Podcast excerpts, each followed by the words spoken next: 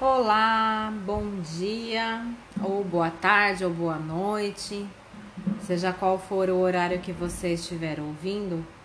Hoje é quarta-feira, 24 de março. É, nós vamos dar seguimento à leitura das normas.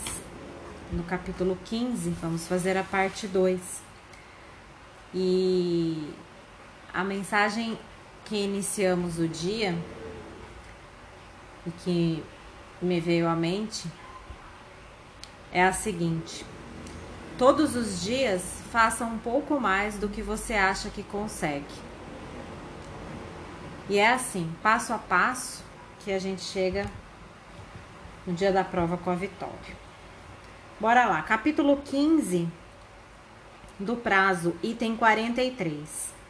O prazo para a tirada do protesto é de três dias úteis contados da protocolização do título ou do documento de dívida. 43.1. Na contagem desse prazo, exclui-se o dia da protocolização e inclui-se o do vencimento. 43.2. Considera-se não útil o dia em que não houver expediente público, forense ou bancário, bem como o dia em que esses não observem o seu horário normal. 43.2.1 no período de 20 de dezembro a 6 de janeiro, durante o qual haverá suspensão do expediente forense em razão do recesso de final de ano, o prazo do protesto fluirá normalmente, exceto nos dias em que os tabelionatos de protesto de títulos resolverem pela não abertura dos serviços à população, conforme faculdade prevista no item 87.2 do capítulo 13 destas normas de serviço. 43.3 o protesto não será lavrado antes de decorrido o expediente ao público de um dia útil contado da intimação. 43.4. Quando a intimação for efetivada no último dia do prazo ou além dele, por motivo de força maior, o protesto será tirado no primeiro dia útil subsequente. 43.5. Quando o trido legal para a tirada do protesto for excedido, a circunstância deverá ser mencionada no instrumento com o motivo do atraso. Da intimação 44. A intimação ao devedor ou ao sacado será expedida pelo tabelião para o endereço inicialmente fornecido pelo apresentante do título ou documento de dívida, mesmo se localizado em comarca diversa da circunscrição territorial do tabelionato considerando-se cumprida quando comprovada sua entrega naquele endereço ou à vista do previsto no item 51 deste capítulo no que for encontrado. 44.1 A remessa da intimação poderá ser feita através de portador do próprio tabelião ou por qualquer outro meio, desde que o recebimento fique assegurado e comprovado através de protocolo, aviso de recepção AR ou documento equivalente. 44.2. A intimação também poderá ser expedida por telegrama, transmitido à Empresa Brasileira de Correios e Telégrafos, com observação do item 45 deste capítulo, considerando-se cumprida com a confirmação de entrega no endereço do destinatário, da qual conste a data, a hora e o nome da pessoa que recebeu o telegrama. 44.2.1 a comprovação do cumprimento deve ser realizada mediante a impressão da consulta de rastreamento disponibilizada pelos Correios em sistema eletrônico ou aplicativo, a ser certificada e datada pelo tabelião. 45. As intimações conterão: a. O nome dos devedores com seus respectivos domicílios e residências. b. A indicação precisa das formas de pagamento admitidas e de suas condições, nos termos do item 65 e do subitem 65.2 e 65.3, com a ressalva de que a escolha cabe àquele que for realizá-lo, ainda que permitida, a critério de cada tabelião, a advertência a respeito do perigo representado pelo transporte de elevadas quantias em dinheiro, com recomendação à utilização dos outros meios de pagamento. C a advertência, quando o caso, de que o apontamento foi para protesto por falta de aceite e não de pagamento, assim intimando-se o sacado a vir aceitar ou justificar a recusa. D. A data do pagamento. A data para o pagamento. E. O nome do apresentante do título e do credor, na hipótese de endosso mandato. F. A natureza do título, o número, a data da emissão, o valor e a data do vencimento. G. O endereço do tabelionato. H. A data da apresentação do título e o número do respectivo protocolo. I. O tipo de protesto, se comum ou para fins falimentares, e o motivo do protesto, se por falta de pagamento, de aceite, de data de aceite ou de devolução. J. A advertência de que o registro do protesto será informado aos órgãos de proteção ao crédito, se por eles solicitada nos termos do artigo 29 da Lei 9492. 46.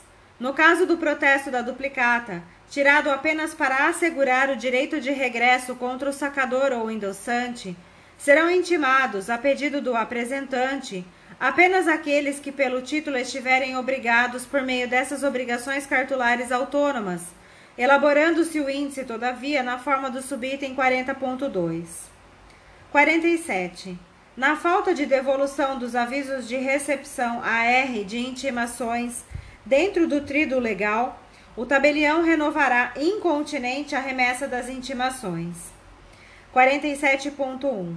A renovação da intimação, exigida pela não devolução do aviso de recepção AR, dar-se-á em 10 dias úteis, contados da remessa da primeira intimação, se dirigir a essa para a comarca estranha à circunscrição territorial do tabelionato competente, e caso o endereço do devedor ou sacado não se localiza em uma das comarcas agrupadas nos termos da Resolução 93 de 95 do TJSP e da Lei Estadual 3396 de 82. 48. A despesa de condução a ser cobrada pelas intimações procedidas diretamente pelo tabelionato respeitará as regras dispostas nos subitens 48.1, 48.2 e 48.3. 48.1. A despesa de condução será equivalente ao valor da tarifa de ônibus ou qualquer outro meio de transporte coletivo utilizado e existente dentro do município, em número certo, necessário ao cumprimento do percurso de ida e volta do tabelionato ao destinatário. 48.2. Quando não houver linha de transporte coletivo regular ou o percurso a ser cumprido extrapolar o perímetro urbano do município, em cumprimento à intimação em localidade diferente ou em observância às determinações referentes às comarcas agrupadas, o valor a ser cobrado será o equivalente ao do meio de transporte alternativo utilizado, ainda que em veículo automotor de caráter particular, à razão de 0,27 UFESPs a cada 10 quilômetros rodados, computados os trajetos de ida e volta, desde que não ultrapassado o valor fixado para a condução dos oficiais de justiça. 48.3.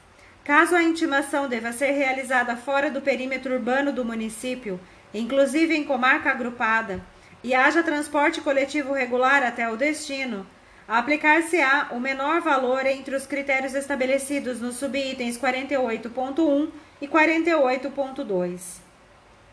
Item 49. Nas intimações pelo correio, será cobrado o valor da despesa com remessa postal equivalente ao estabelecido no contrato firmado pelo tabelião de protesto de títulos com a Empresa Brasileira de Correios e Telégrafos, ou não ultrapassado o preço praticado pelos Correios com outra pessoa jurídica especializada na prestação desse serviço. Item 49.1. Não havendo contrato, o valor corresponderá aos preços praticados pelos Correios. Item 50.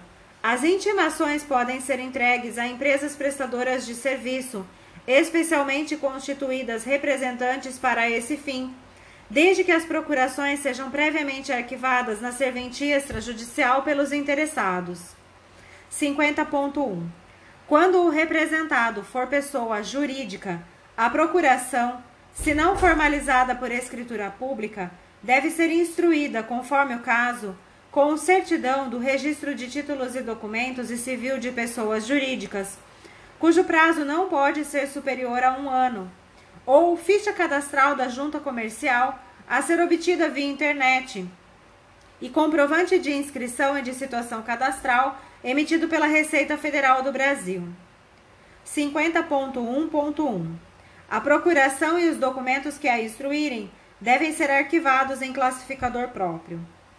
50.2 As empresas de assessoria entregarão nas serventias extrajudiciais em ordem alfabética relação de seus representados, com expressa referência a todos os nomes que possam constar nos títulos ou indicações, aos respectivos números do CNPJ ou do CPF e aos seus endereços.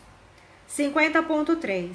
Das procurações deve constar cláusula com poderes especiais para o representante receber, com exclusividade, intimações em nome do representado. 50.4. As intimações serão entregues diariamente às empresas de assessoria no tabelionato, mediante recibo, mas também poderão ser enviadas por meio eletrônico com certificado digital no âmbito da ICP Brasil, mediante recibo expedido também por meio eletrônico. 50.5. As empresas de assessoria relacionarão por escrito às serventias extrajudiciais o nome e a, a qualificação das pessoas maiores e capazes, credenciadas a retirarem as intimações. 50.6. Ao tabelião é facultado realizar a intimação a quem estiver obrigado no título, embora suficiente a entrega ao procurador, nos termos do item acima. 51. Antes da expedição do edital, devem ser buscados meios de localização do devedor. 52. Em caso de recusa, no recebimento da intimação, o fato será certificado, expedindo-se edital. 53. A intimação será feita por edital se a pessoa indicada para aceitar ou pagar for desconhecida, sua localização incerta ou ignorada, ou quando, na forma do item 44, for tentada a intimação no seu endereço. 53.1. Considera-se frustrada a intimação por meio postal quando o aviso de recepção AR não for devolvido pelos Correios no prazo de 15 dias úteis, contado da remessa da primeira intimação. 54. O edital será afixado no tabelionato e publicado pela imprensa local, com indicação do endereço deste, onde houver jornal de circulação diária, podendo ainda, sem prejuízo do atendimento daqueles requisitos, ser disponibilizado no site do tabelionato. 54.1. Na hipótese de mais de um apontamento relativo ao mesmo devedor, é admitido o agrupamento para fins de publicação.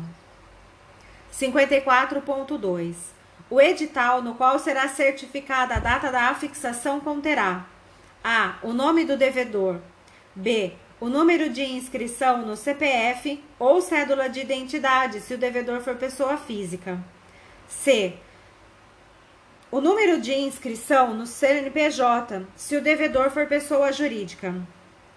D. A indicação do título ou do documento de dívida pela sua natureza e pelo número do protocolo. E. O prazo limite para cumprimento da obrigação no tabelionato. 54.3. Os editais devem ser arquivados em ordem cronológica.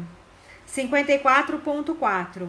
A publicação mencionada no caput poderá, a critério dos tabeliães, ser realizada em jornal eletrônico, devidamente matriculado na forma do artigo 122 da Lei 6015, de livre e amplo acesso ao público até a data do registro do protesto, disponível na internet, divulgado e mantido pelo IEPTB-SP. 54.4.1 O jornal eletrônico deverá conter ferramenta de busca baseada no CPF ou no CNPJ do devedor ou do sacado não aceitante, que ficará disponível até a data do registro do protesto e será o meio exclusivo de acesso ao teor do edital. 54.2.2 54.4.2 Os tabeliães de protesto que optarem pela publicação no jornal eletrônico remeterão diariamente os editais em layout e horários definidos pelo IEPTB-SP mediante utilização de assinatura por certificado digital ICP Brasil tipo A3 ou superior, devendo os tabeliães divulgar em suas unidades e respectivos sites, quando houver, o link para o jornal eletrônico de publicação de editais de protesto. 54.4.3 A consulta será sempre gratuita e aberta a todos os usuários até a data do registro do protesto, devendo o tabelião informar, em layout próprio disponibilizado pelo IEPTB-SP, a data limite em que o edital poderá ser consultado pelos usuários. 54.4.4 O valor da publicação não poderá superar a 0,03 UFESPs por edital, já considerados todos os custos necessários para a publicação eletrônica. 55. Dispensa-se a intimação do sacado ou aceitante, caso tenham firmado no título declaração da recusa do aceite ou do pagamento, e na hipótese de protesto por causa de falência do aceitante. Da desistência e da sustação do protesto. 56. Antes da lavratura do protesto, poderá o apresentante retirar o título ou documento de dívida, pagos os emolumentos e demais despesas. 56.1. A desistência será formalizada por pedido escrito do apresentante. Nesse caso, o tabelião devolverá o título no ato de protocolo do requerimento, que será arquivado em pasta própria e ordem cronológica, anotando a devolução no livro protocolo. 56.2 a desistência poderá ser formalizada por meio eletrônico, com a utilização do certificado digital no âmbito da ICP Brasil ou outro meio seguro disponibilizado pelo tabelionato ao apresentante. 57. O título ou documento de dívida cujo protesto for sustado judicialmente permanecerá no tabelionato à disposição do respectivo juízo e só poderá ser pago, protestado ou retirado com autorização judicial. 57.1. Os mandados judiciais de sustação de protesto devem ser arquivados juntamente com os títulos e documentos de dívida aos quais se referem, e um índice dos títulos e documentos de dívida cujos protestos foram sustados será elaborado pelos nomes dos intimados. 58. Os mandados, os títulos e os documentos de dívida podem ser inutilizados, independentemente de prévia autorização, desde que conservados microfilmes ou imagens gravadas por processo eletrônico e decorridos 10 anos do recebimento da ordem judicial de sustação de protesto, sem comunicação sobre a resolução definitiva do processo. 58.1 Inutilizado o título ou documento de dívida arquivado no tabelionato e sobrevindo ordem ulterior de protesto, a lavratura será realizada à vista da reprodução de microfilme ou de imagem gravada por processo eletrônico. 59. Os mandados de sustação de protesto transmitidos por meio de facsímile ou mediante endereço eletrônico, informado pelo tabelionato à Corregedoria Geral da Justiça, serão provisoriamente cumpridos pelo tabelião. 59.1. Ao receber o mandado judicial transmitido por facsímile ou por intermédio de endereço eletrônico, o tabelião confirmará sua procedência imediatamente ou, se não for possível, no primeiro dia útil seguinte, mediante contato telefônico, ou preferencialmente por meio de conferência de documento digital no site do órgão do Poder Judiciário. 59.2 Caberá ao interessado, no prazo de dois dias úteis a contar da transmissão da ordem judicial por facsímile ou endereço eletrônico, apresentar no tabelionato de protesto o original do mandado de sustação, a fim de salvaguardar a eficácia da medida provisoriamente efetivada. 59.3. A providência referida no subitem anterior não será necessária quando constar do documento a observação de que o original foi assinado digitalmente, hipótese em que tabelião deverá confirmar a ordem judicial de sustação acessando o site do órgão do Poder Judiciário. 59.4. Não apresentado o original do mandado judicial e não sendo o caso do subitem anterior, o protesto será tirado no primeiro dia útil subsequente. 59.5 Aplica-se o mesmo procedimento deste item para todas as espécies de ordens judiciais. 60. Revogada a ordem judicial de sustação, o protesto só não será tirado até o primeiro dia útil subsequente ao recebimento de sua materialização, ao recebimento, se sua materialização depender de consulta ser formulada ao apresentante. 61. Tornada definitiva a ordem judicial de sustação, o título ou documento de dívida será encaminhado ao juízo competente, salvo se constar determinação identificando a quem deva ser entregue. Caso a ordem emane de processo eletrônico, o envio observará a regra do artigo 1206-A do tomo 1 das normas de serviço da Corregedoria Geral de Justiça. 61.1. Decorrido o prazo de 30 dias sem a pessoa identificada comparecer para retirada, o título ou documento de dívida será enviado ao juízo competente, com observação do disposto na parte final do item 61 seu caso. Item 61.2.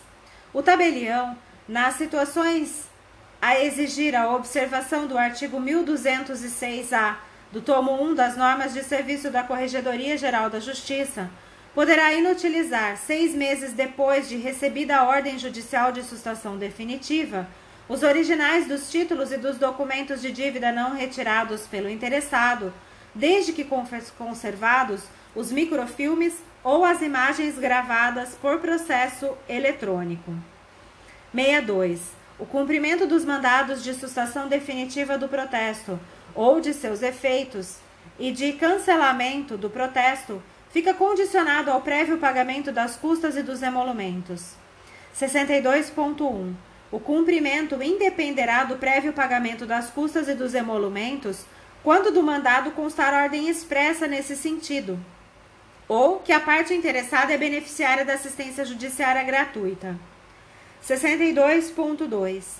Ausente menção expressa a isenção em favor da parte interessada ou a gratuidade da justiça, o mandado judicial será devolvido sem cumprimento, caso não recolhidos os emolumentos e as custas, com observação da regra do artigo 1206-A do tomo 1 das normas de serviço da Corregedoria Geral da Justiça, se o processo tramitar em ambiente eletrônico. Nesses itens acima, nós percebemos é, várias vezes citando o artigo 1206-A do tomo 1 das normas de serviço. Então, para efeito didático, eu vou fazer a leitura desse artigo 1206-A.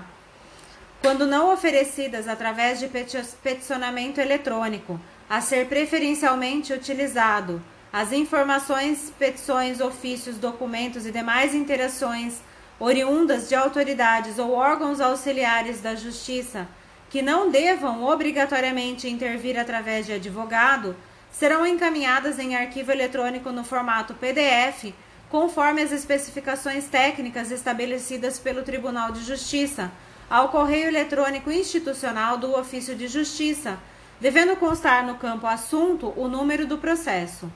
Parágrafo único. Após o recebimento do documento, o ofício de justiça providenciará a devida classificação e vinculação em PDF ao processo eletrônico. Então, o 1206A ele tem referência ao peticionamento eletrônico e que essa forma vai ser feita em PDF. E ele traz que os órgãos auxiliares da justiça, que podemos nos enquadrar neles, vão proceder dessa forma. Então é por isso que aqui no protesto se refere muito a esse 1206A, mas é, é, é com relação a isso, tá? Tudo que for juntado em relação ao judiciário, em relação ao peticionamento eletrônico, deve ser feito é, em formato PDF. Continuando as normas, item 63. Os mandados de sustação de protesto, se apresentados ao tabelião depois de protestado título ou documento de dívida, serão qualificados como ordens judiciais de sustação dos efeitos do protesto, com pronta comunicação ao juízo competente. 631. Esse procedimento não será adotado se no mandado constar expressa proibição. 63.2. Recebidas ordens judiciais de sustação de protesto, ou de sua revogação, de sustação definitiva, suspensão dos efeitos do protesto ou de sua revogação, ou ainda de cancelamento de protesto, não há necessidade de comunicar o juízo competente sobre o cumprimento, ressalvada a hipótese versada no item 63, ou se, por qualquer motivo, a ordem não pôde ser cumprida.